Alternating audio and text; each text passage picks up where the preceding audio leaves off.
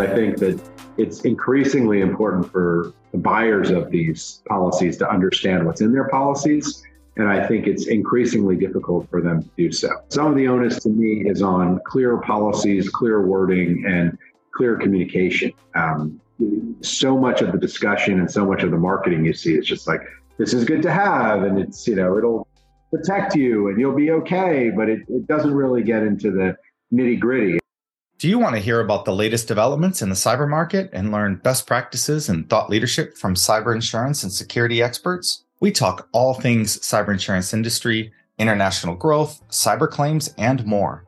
Welcome to the Cyber Insurance Leaders Podcast. I'm your host, Anthony Hess. Stay tuned. Good morning and uh, good afternoon, good midday, I guess, depending on depending on where you're at and when you're listening. Um, Peter Halprin, thanks for uh, coming on the show. Thanks for having me. Cool. All right. Well, I like to to sort of kick things off with uh, just getting a bit of introduction uh, about yourself, and then just kind of kind of go through different things about yourself and your practice. So, why don't you uh, start out by telling us about yourself? Uh, I'm a lawyer at, at, Pasich here in New York. Um, I specialize in insurance coverage, which typically involves advising or representing clients in disputes with their insurers. Um, and I also provide advice. And so I help clients when they're trying to purchase policies or think about risk management, um, often in the cyber realm in particular. Okay, cool. Um, well, so you're, you've talked a bit about your yourself and, and, and kind of your practice. Um, you know, and I guess, you know, maybe just kind of getting into a little bit, is there any particular you know geographic focus sector focus size of clients like what do you what do you kind of focus on? Yeah i, I would say my practice is truly global in nature. I've, I've had cases and clients um, all over the world. I've had disputes all over the world uh, including in, in sunny although generally foggy london where you're where you're from. Mm-hmm. Um, size of clients, they tend to be large corporations, some mid-sized companies, but mostly large corporations. Um, and I wouldn't say I'd say we're we're, we're sector agnostic, but um, as you can imagine, in this space, we tend to have a lot of disputes uh, involving financial services, professional services, um, healthcare, kind of the, the, some of the usual suspects you might. Think. Okay. So it's kind of interesting. Do you think? Is it because those are the big buyers of cyber insurance, or do you think there's more? Are there particular sectors that are more likely to have ch- to challenge a claim? Uh, I don't think it's more likely to challenge a claim per se. I think it's just that these are sectors that tend to have a lot of claims. Okay. And so just by law of numbers, maybe that's why we're seeing more more disputes there. Um, I think healthcare in particular, those can be very high dollar very quickly because you know ransomware attack can be so disruptive to the operations of a, of a healthcare system.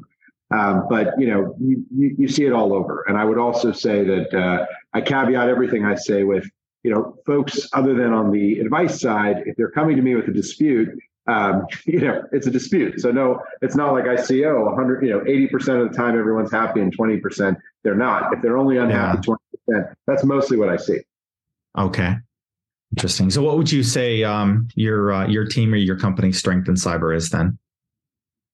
I think it's experience. I mean, I think we've seen a lot of claims coming from a lot of different angles.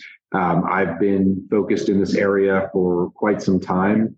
And also, I think because I handle the advice side, it also gives me a lot of insight into that relationship between claims and underwriting, which both helps us in you know understanding perhaps where the underwriters are coming from and being able to negotiate with them if necessary and then on the other hand when you're getting a new policy you know making sure that we can try to get clients the best policy for their particular risk Okay.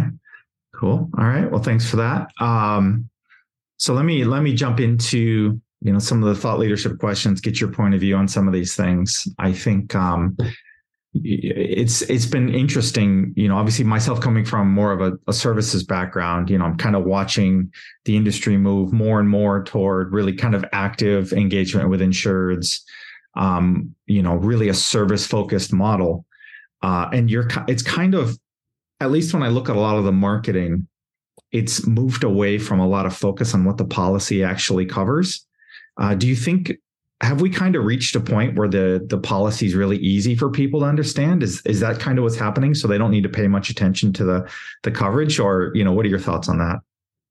Yeah, I, I, I take it the other way, which is I think that it's increasingly important for the buyers of these policies to understand what's in their policies, and I think it's increasingly difficult for them to do so.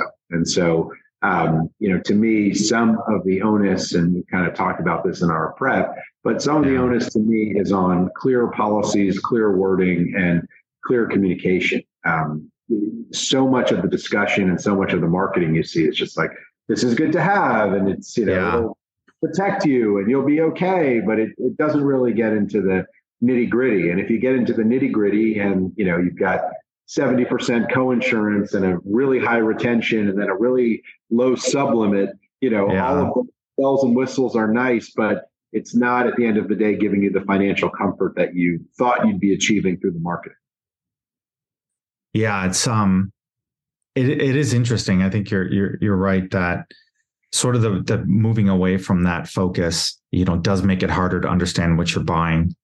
Um, you know, you don't I, I feel like I used to see a lot more like checks like, you know, this is covered, this is covered, this is covered, you know, okay, and then here's some scenarios that match that. And okay, I'm not saying you don't see that, but I I just feel like it's a lot less of a focus from my perspective at least than it was maybe five years ago where i used to see a lot of that like coverage evaluations like here's what you're getting here's the coverage you're getting here's how it works um, so and some of that is because it's it's really amorphous and you know you'd have to put so many asterisks after the we cover this asterisk mm. well maybe if it's not systemic but you know it's limited to a certain region and so on and so forth that makes it harder i think to do that kind of that kind of simple marketing um, and the systemic yeah. risk is something that we've talked a lot about too right it seems that yeah. insurers have been beating the drum for the idea that they cannot cover systemic risk. Uh, whereas at the same time, that's probably the scenario where their clients are going to need help the most.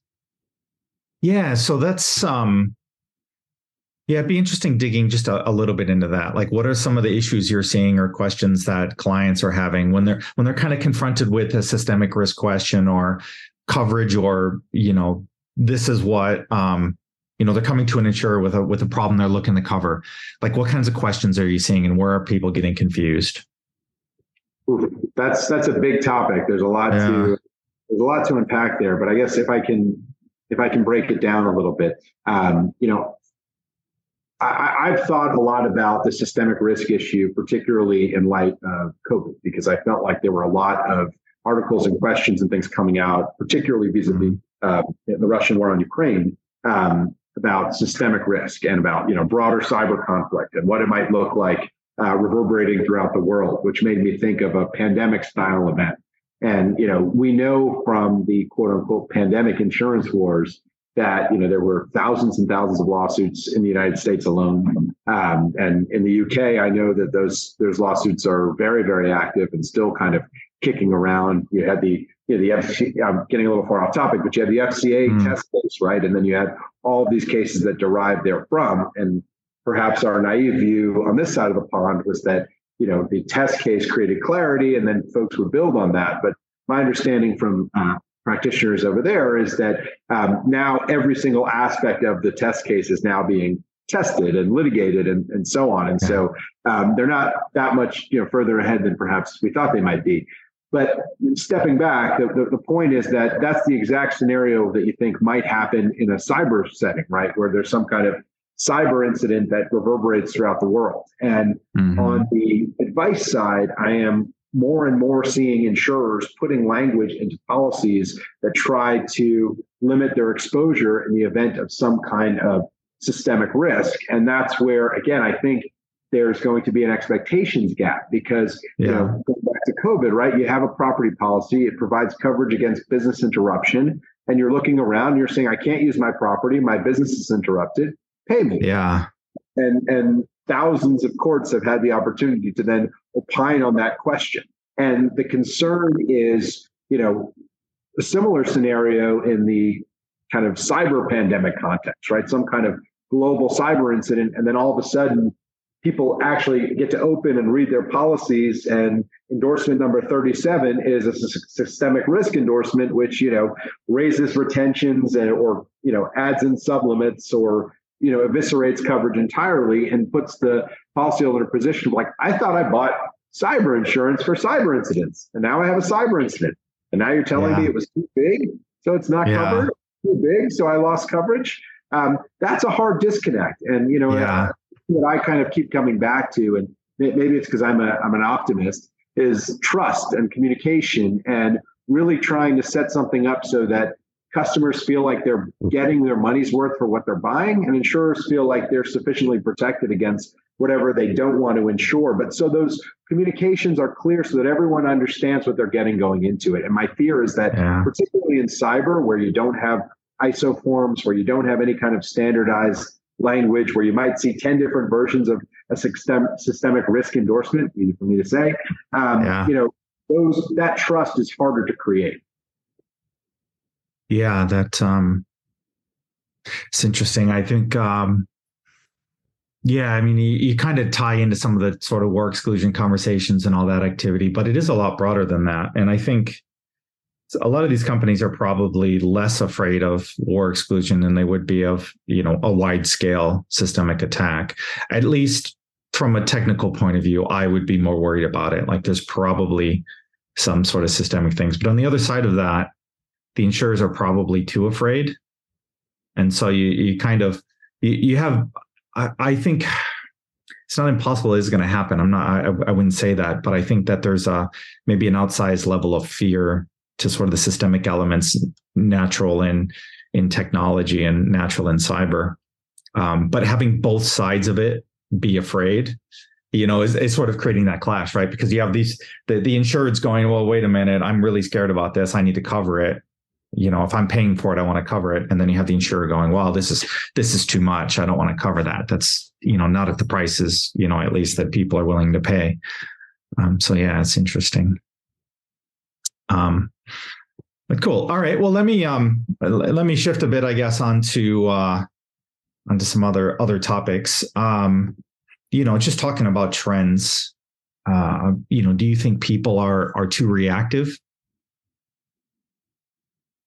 I think you know there's kind of a joke where you know you used to watch CNN and, and once a year there might be breaking news, and now you watch and you know it's like um, celebrity gets a haircut, breaking news, mm-hmm. you know, to the point where it happens 24 times a day and you you no longer really know what breaking news means.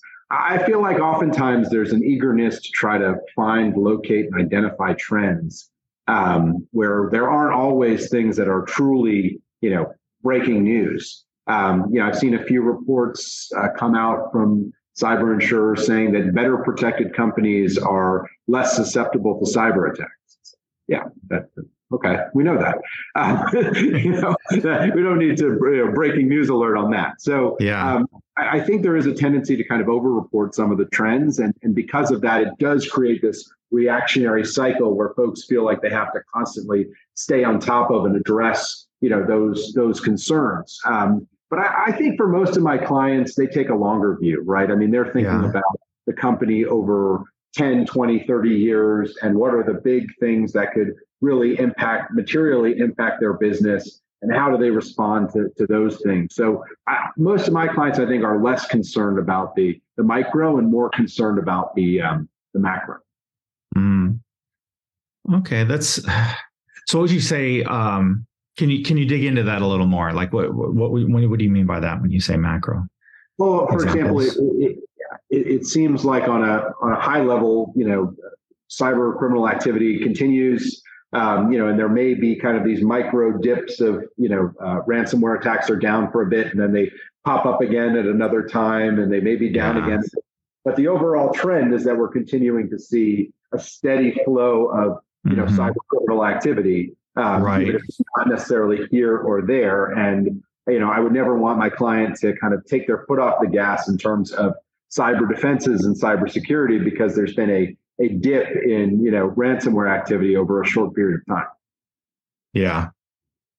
Yeah. No, that um it's interesting. Yeah. So if if the insureds are taking that perspective, um, it almost feels like the insurers are not necessarily just watching watching rates kind of bounce around and but but I think it's um it's, well, it's a great on, on more side too you have to think that you know we think about something like property insurance right you have 100 years of you know flood data or a thousand years yeah. of flood data or something like that that you can base your actuarial projections on um, you know cyber claims data i mean you know how, how long has that been collected and how reliably and yeah. i know that over the last few years there was a move by insurers to kind of create a central facility in, in the united states at least to try to track cyber you know claims data on an aggregate level and you see mm-hmm.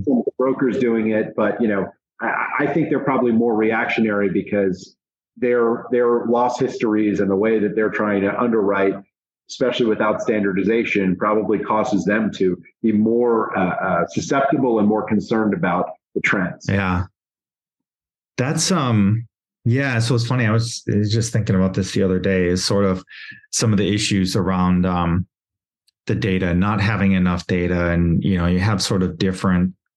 There's a lot of different data sources out there, I guess, but eh, most people probably don't have the right data. They don't have enough data, um, like from a statistical point of view. And so you start thinking, well, what are the trends? It's like, well, what are the trends that that company seeing, or what are the trends that that company seeing? Even if you're a really good insurer, you're probably still getting trends, to or trends that are very specific to you. You know, it's not like a big you know, um, sort of sort of source of truth. And I think it makes it harder to draw like really big strategic inferences from whatever you see, um, at least in detail. Like, so kind of, I it's probably difficult for somebody to follow, but like, um, if you're if you're kind of tracking everything at a really high level, it's easy to understand, right? You can just kind of say, oh, well, these are like the high level trends, and if that's enough for you, you know you're fine but kind of what you're talking about you're looking at a small lens so you, you know you're very tightly focused on something and it's wobbling all over the place. There's kind of maybe a middle ground that that data standardization could help with. Um, i'm not even sure if i'm following myself but um, it's well, and uh, again i think they're you know so so with the caveat that we we don't have the full picture you know, you, yeah. get information from you know, some of the brokers have reports that they'll put out. You'll get information yeah. from like the Lehman Institute and some other bodies like that um, that give you some semblance of the picture. But yeah, it's it's hard to see the whole picture. I think my argument with some of those is I think I tend to absorb a lot of these. I read a lot of different sources and and even so because they're not this is this is i think where i was going with this before because they're not standardized they're not as they're not really big enough. Mm-hmm. um, if they're high level there's not enough detail that you can understand. You can't really dig into it to gain some specific insights. Um, i just think it makes it hard to get really useful stuff out of it. Like we track all sorts of data and and i think about okay um, you know what's the most useful things? There's probably a couple interesting points that i get out of it out of all the data we track. If we were 10 times larger it probably wouldn't be that much more useful. Now if we were a thousand times larger maybe then we're starting to get into things you can do statistics on right? You can be an actuary. I mean some, some of the statistics are helpful. I mean I, I you know i was in a meeting yesterday and the clients were asking me some questions and i was able to point to you know we know for example that you know the um, business income losses in, out of a cyber event can be, you know, 10x or more, you know, compared to yeah. expense ways and things like that. So yeah, I, I, think some of the statistics can be helpful. It's just um, the question is how much can you rely upon them and, and how yeah. far they they take you. And again, I for for, for my clients, which are mm-hmm. businesses that are just trying to continue doing whatever it is that they do, the, the high level macro trend is there's a dangerous threat environment out there. Yeah. You need to be protected against those threats. And right. cyber insurance being a tool to help you um, with kind of bottom line protection or financial protection against the impact of those events happening. Right. Yeah. And that, that, that's really the key to me is number one, you know, uh, uh, they say what a, you know, ounce of prevention is worth a pound of cure. We always want folks to focus on security, but that backstop is where the cyber insurance becomes so valuable. Yeah. Well, cool. Um, I guess just speaking of, you know, meeting with businesses and clients, what would you say are some ways that insurers and insureds could work better together? Oh boy! I mean, I'm I'm I'm uh, I've been beating the drum on this. I'm, a, I'm an evangelist for cooperation, um, and uh, you know, as I mentioned to you, I, I, I, gave a whole talk on this in Chicago earlier yeah. this year. So I I, I kind of divided up into two areas. Um, I would say on the underwriting side, um, it what's covered and what's not covered needs to be really clear. Um, mm-hmm. you know, the ambiguities are helpful to insurers when they're trying to dodge a claim payment, but that's not the kind of thing that engenders trust over the long run. Um, and I think that, you know, the rule of construction when you get into a litigation is, you know, the insurer wrote this and it's going to be construed against them. And to the extent it's ambiguous, you know, it's going to be interpreted in the policyholder's favor. So um, the insurer has a lot of incentive to try to clarify the language as much yeah. as possible. Um, and and those you know, clear wording helps both sides. That's how you set expectations. Right. Um, mm-hmm. I also think that because so many of the disputes that I see involve quantum and business income loss disputes arising yeah. out of cyber, um, I think it's really important to include claim prep coverage. You know, I know yeah. it's, it's, not necessarily my money. It's often so it's easy for me to say, right? Um, and it's often sublimited, but I do feel that the insurers get a tremendous benefit when they are the recipients of kind of the hard work of the insured and their accountants to figure out what the claim is, as opposed yeah. to having to kind of do it themselves, or you know, if the insured mm. is not incentivized to bring in outside accountants, they may do the claim themselves, which may not be in kind of the format style way yeah. that insurers are used to receiving it. So I think while it could be a short term cost, ultimately it, it makes the insured feel good. And I think it contributes to the efficient resolution of the claim. Um, appraisal is another thing. Again, I see so many of these disputes and uh, being about quantum. Uh, you know, in a typical mm-hmm. property policy, if it's just a quantum dispute, you might have an appraisal mechanism, right? Okay. Something like that, uh, mediation provisions, things like that, that just, I think, kind of engender trust and you know, say, hey, we're partners, and if something goes wrong, let's try to talk through it as opposed to forcing the policyholder to, you know, file a lawsuit. Um, and you know, the other thing on the on the underwriting side to me is about the application. The applica- if, if you go to a conference of CISOs and you say, what is the thing that bothers you most about your job right now? Um, sure, you know, pay and things like that might come up, but the, the number one thing that I hear about is the application. And mm-hmm. these applications are so arduous and the wording of the questions can be so convoluted and so ambiguous. And you know, you're asking engineers basically to try to fill these out who are not necessarily lawyers, who may not necessarily understand the questions. And then we are starting to see more and more on the claim side, insurers looking back to the applications and trying to find ways out of a claim based on the application. So it's become such an important area and it is so fraught with peril. And again, it's a place where I would like to see, in the, in the interest of cooperation, just clear questions. You know, if you have a six part yeah. question, break it down into six parts. Don't don't try to trick or confuse people. Um, if you're asking a really complicated question about a security system, don't force them to answer yes or no. I mean, there's there's so much nuance in there that it almost makes clients feel like someone's setting them up to be trapped, and yeah. they might not be wrong. So I, I think again, coming back to my theme of engendering cooperation and trust, I think the application is another area where um, goodwill could be obtained through clearer, simpler questions. And right now, um, it's just become so yeah. so convoluted on the insured side. And and not only that, but you're getting a you know a ransomware extension, you're getting a CCPA extension, you're getting a this extension, you're getting that extension, and yeah, it's going out now, now, now, now. So um, that that's another area on the pre-claim side where I think that there could be some cooperation.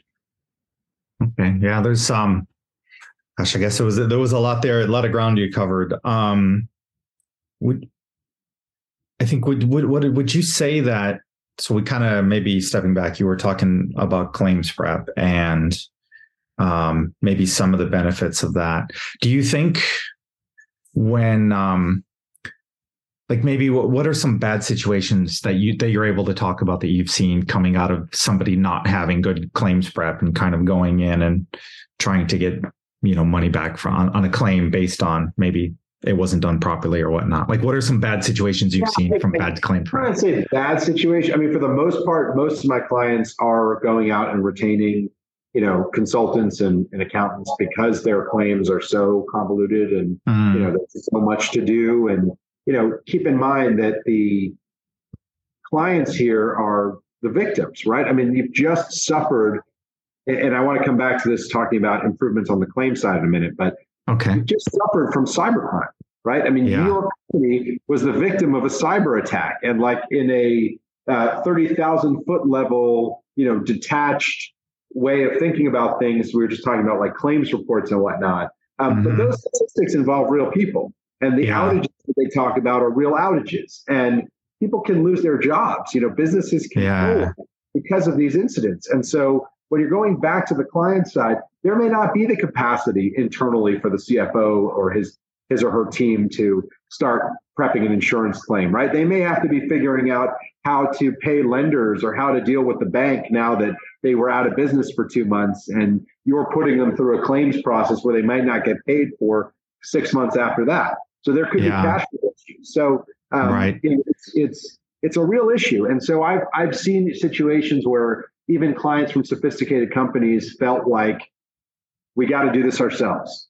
And, you know, okay. that has been hard for them because again, they're still dealing with the fallout of one of these attacks. So, you know, their bandwidth may be limited. So it may take longer, right, for them to put the, the claim mm-hmm. together. There may be some aspects because they're not you know professional claim preparers that they hadn't thought about in terms yeah. of extra expense or something like that so it takes them a long time to put the claim together they submit the claim insurer hires their you know hired gun accountants they come back with a list of 27 rfis right mm-hmm. well now this beleaguered you know accounting department was already understaffed and already you know spread thin now they have to yeah. respond to 27 requests for information. Well, guess what? Five years ago, you know, where the data you're looking for is from a legacy system that they no longer even use. So now they have yeah. to go back to, you know, and, and it just adds all of this time and complication. Yeah. You know, I had one of those claims that took almost two years to resolve that I think with professional accountants probably could have gotten done in less than six months, maybe, maybe okay. sooner.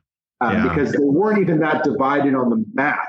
It was just getting to the point of apples to apples comparisons where they mm-hmm. could talk about the numbers in a way yeah. that made everyone happy. So I think having the claim professionals in there early and, and focused and getting a claim together quickly that is comprehensive, that you know protects the bandwidth of the company and even allows them to recover from the incident perhaps even faster. Um, that is worth it in my mind to the insurers to pay. Okay. Yeah, that's um it's a great point. I like I like the point a lot. I can really resonate with the point around speed of payment for sure. Um, you know, you've had a big loss. You you need that money to to cover it, and um, you know, if you're having to cover it with with somebody else's money, basically, because you're waiting on this cash that you weren't that wasn't coming in because you were down.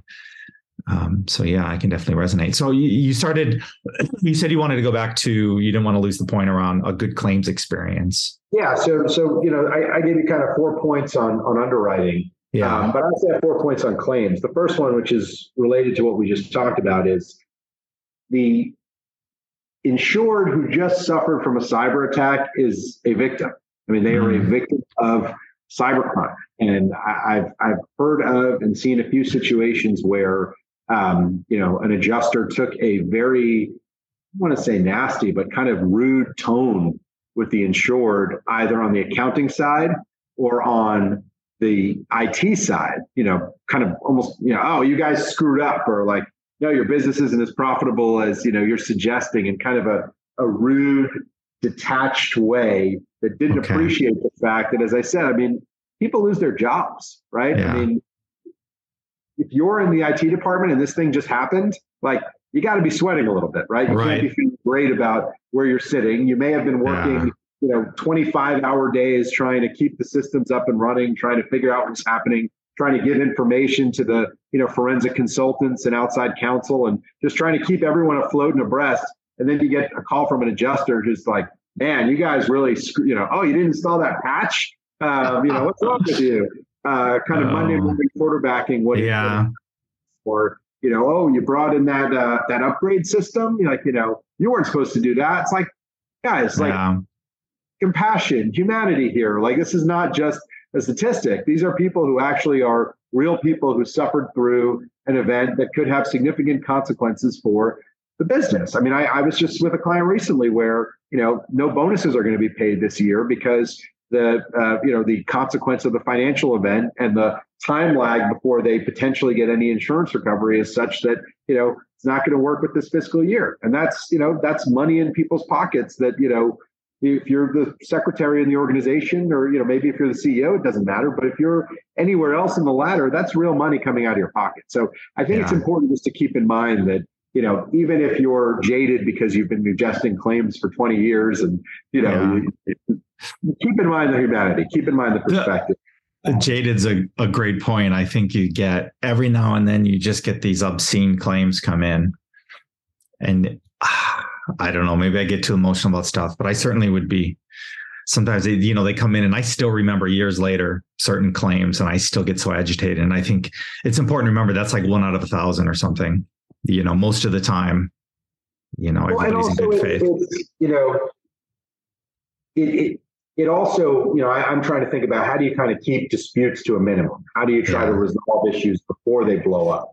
Well, right. yelling at people or arguing with people or telling them that they screwed up is a yeah. good way to piss people off and not create goodwill. Right. Right. So, right. so part of it is remembering that folks are victims.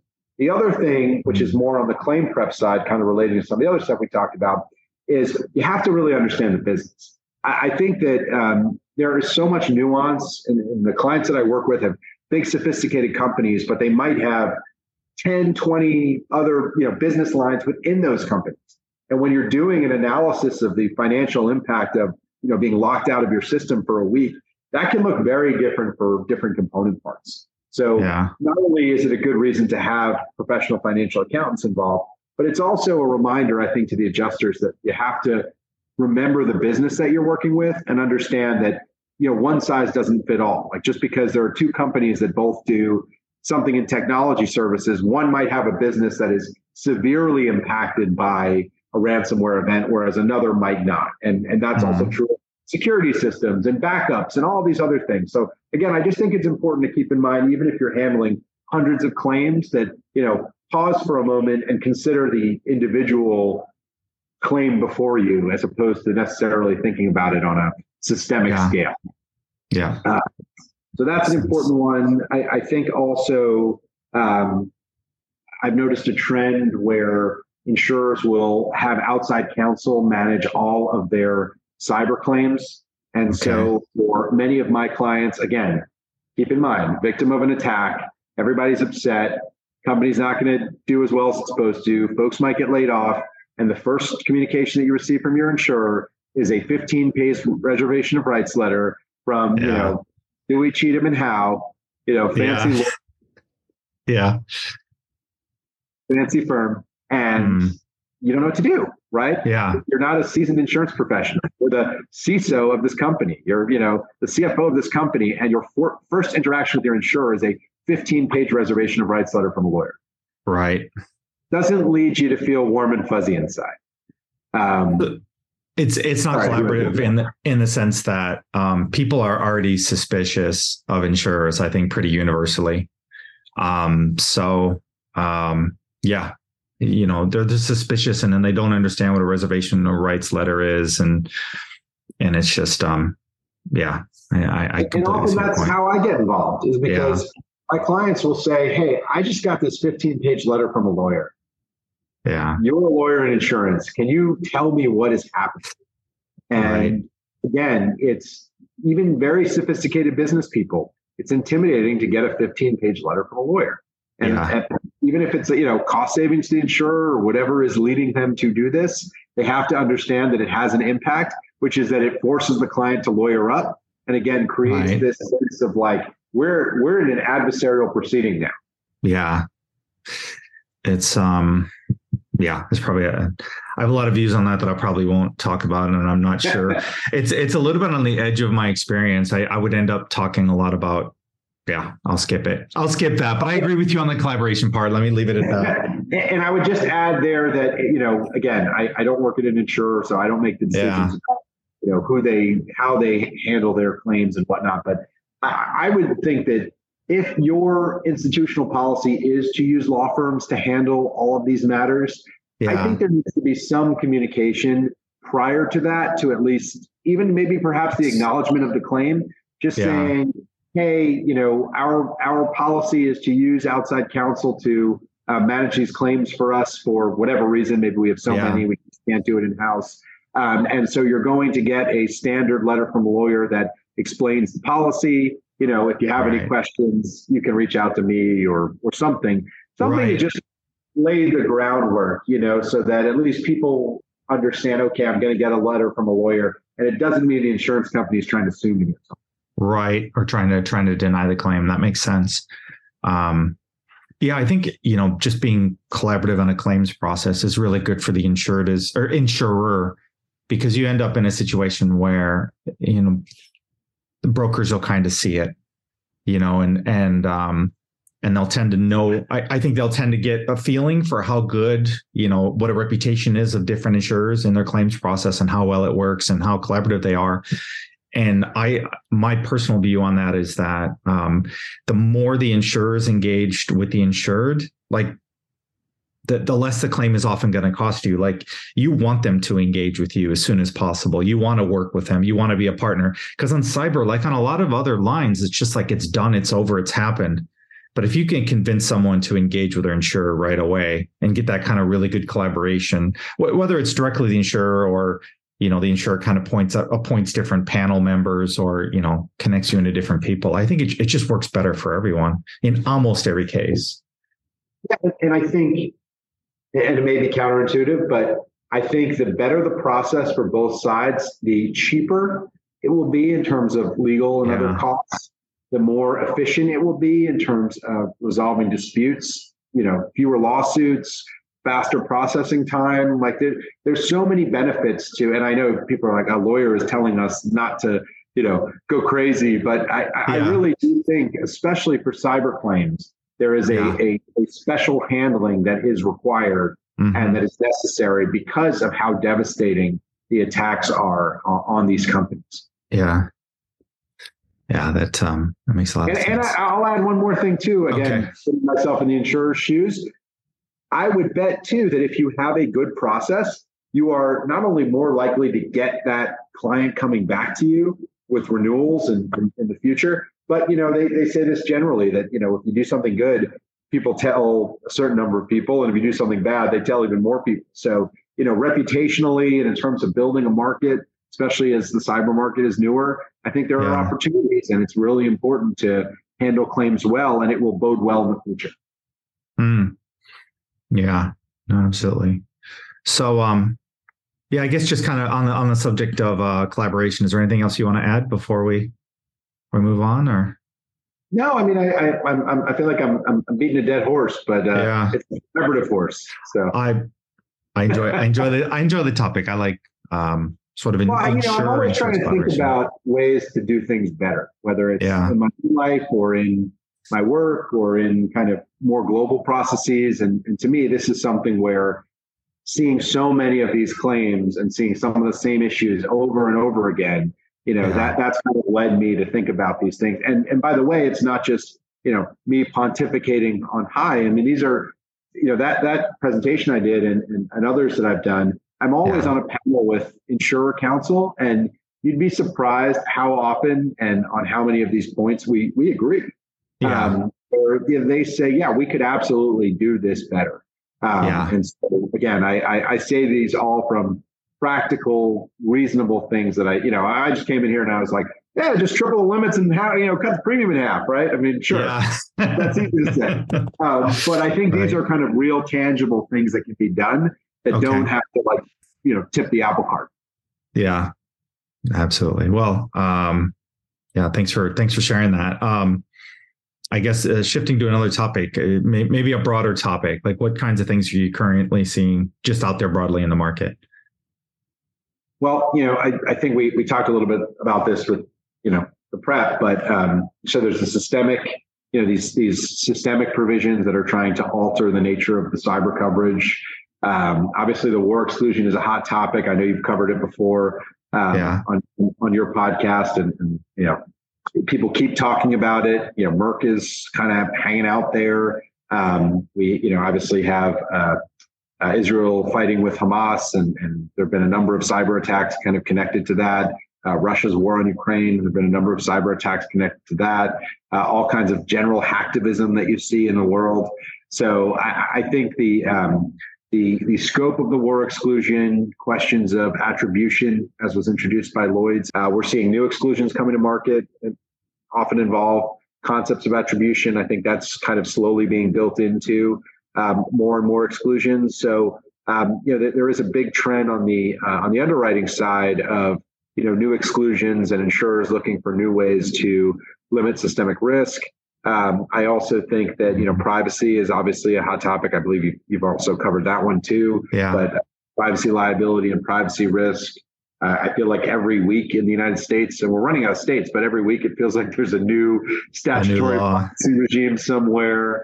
Um, you know, and I think that the courts uh, in Illinois and the legislature in Illinois have kind of been going back and forth on how to interpret uh, um, BIPA and the scope of BIPA right? And then you have like New York has its new biometric privacy law, and the city has a privacy law. So um, there's just been this explosion of privacy risk to companies, and you know, watching the insurance markets and how they try to react to to manage those risks um, mm. through you know through insurance and as well. So uh, those are the those are the big things that I'm I'm seeing on on that front, and then on the claims front, you know, it continues to be fights about quantum, and I think there's really uh, challenging questions that I keep seeing over and over again, particularly relating to um, a loss and how the timetable of a loss.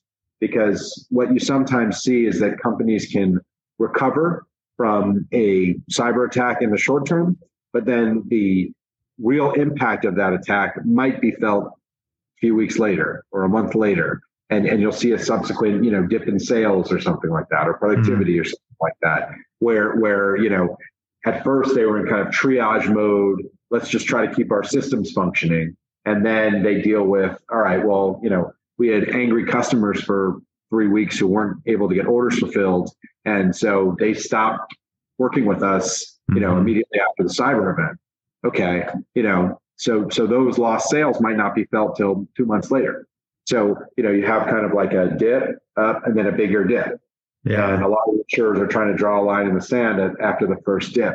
Um, so I, I'm seeing a lot of fights about quantum on very similar fact patterns. Cool. I guess we, so yeah, we've kind of, yeah, so just that, you know, you probably covered three or, three or four different, different topics there. Um, but yeah, it's, um, I think, um, you know, yeah, so sort of biometrics, systemic risk and war exclusion, um, and the, and the you know the quantum issues, the claims. Yeah, dispute. quantum issues, claims disputes. Yep. So cool. Yeah, definitely, definitely uh, interesting stuff. Well, we um, I think we've kind of gotten through, you know, all the questions that I had. Um, you know, I usually like to ask a few closing questions. Before I jump to that, is there anything else you think it'd be interesting to to talk about? I hope it was all interesting, but uh, no, I don't. Anything else? So it's a it's an additional an additional interesting thing, not the first interesting thing. You know, it's funny. People might not. I, I guess you know we have a bunch of insurance geeks who kind of listen to this and watch it. I think for insurance geeks, it's all very interesting, right? Sure. Um, and that's what I surround myself with. So you know, right? Like we might think it's like interesting. Your, your mom telling you you're handsome, you know. Yeah. yeah, exactly. Um, well, cool. All right. Well, let me let me jump into a few of my closing questions that I like to ask. How did you end up in this industry? Ooh, uh, trial and error. I, I, thought I was going to be a uh, an election lawyer and uh, didn't love it and went through a bunch of different iterations, which landed me at a firm that did insurance coverage. And um, about uh, five or six years into that, we were inundated, uh, no pun intended, with um, uh, crime claims that were mm. kind of business email compromise and things like that. Uh, just worked on a lot of those. Uh, okay. probably early on in the life cycle of this when it was all about crime coverages. And then, um, you know, it's evolved as, you know, cyber specific forms have risen to prominence. Yeah. Okay, cool. Um, well, what would you recommend to anyone who uh, would like to have a successful career in the industry? Um, in my area, I think it's, you know, obviously you got to go to law school, but uh, I, I, think beyond that, um, you know, try to find yourself a really good practice where not only do you have kind of insurance coverage, but, you know, where possible, mm-hmm. working with uh, data privacy and, you know, professionals who really understand security. Um, okay. I did a, uh, a short, it wasn't a, a, long course, but I did a, a like couple month certificate course through Harvard on uh, risk, uh, on cyber risk specifically. Yeah.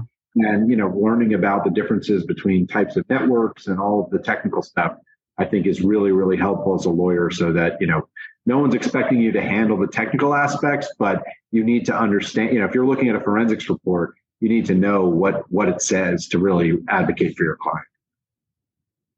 Okay, great. That's, um, I guess, uh, one last question I'll ask then. Who should our who should our next podcast guest be and why? Um, I don't know if you know him, probably do, but I, I think Daniel Garrie is one of the most fascinating people in kind of these worlds. Um, he's okay. a tech person who happened to go to law school and I think really does a great job navigating those worlds. He is also a neutral at JAMS. So okay. kind of will act as an arbitrator or a mediator in cyber disputes. So he sees a lot of the the big ones, and he gets brought in as a an expert um, by judges and courts to help navigate disputes, including some of the biggest privacy and cyber disputes that are out there. Um, I always like talking to him. Uh, okay. I think you'd find him very interesting. And he, he's at JAMS. He's also at his company called Law and Forensics. Okay. Yeah, it sounds sounds familiar. I'm not sure. Going to be really he, annoyed. Has a, he has uh, um, he runs something called the Journal of, of Cyber Law and Warfare, and he has a annual conference, I believe, at Columbia, like mid October okay. every year. Maybe you've heard of that. Um, and I've done some really interesting work with him. He's written a lot of articles about kind of war and cyber war, and really working with you know people in the military and looking at international legal definitions and really trying to bring that all together, which I, I think is, you know, yeah. again, as an insurance nerd, it is interesting. Yeah. Well, maybe just um, if you could fire me over, you know, his LinkedIn or his contact details or whatever. Yeah. Um, yeah. I'll definitely connect you guys. I'm just going to make a note here. Yeah. Sounds good. Well, um, cool. Well, it's, uh, it's been a, a really great chat. It's been a, been a lot of fun and really interesting. Um, you know, thanks, thanks a lot for coming on the show. Thanks for having me. I, I, I really, you made me think a lot. I think you asked some really good questions, and um, you know, I, again, I hope it's interesting to uh, folks beyond me and you. Yeah, I I think it will be definitely. All right. Well, thanks. Thanks a lot. Thank you. Take care. If you want to learn more about our host Anthony or his company Asceris, visit asceris.com. A S C E R I S.com. Thanks to our friends at Sawu for producing this episode with us. See you next time.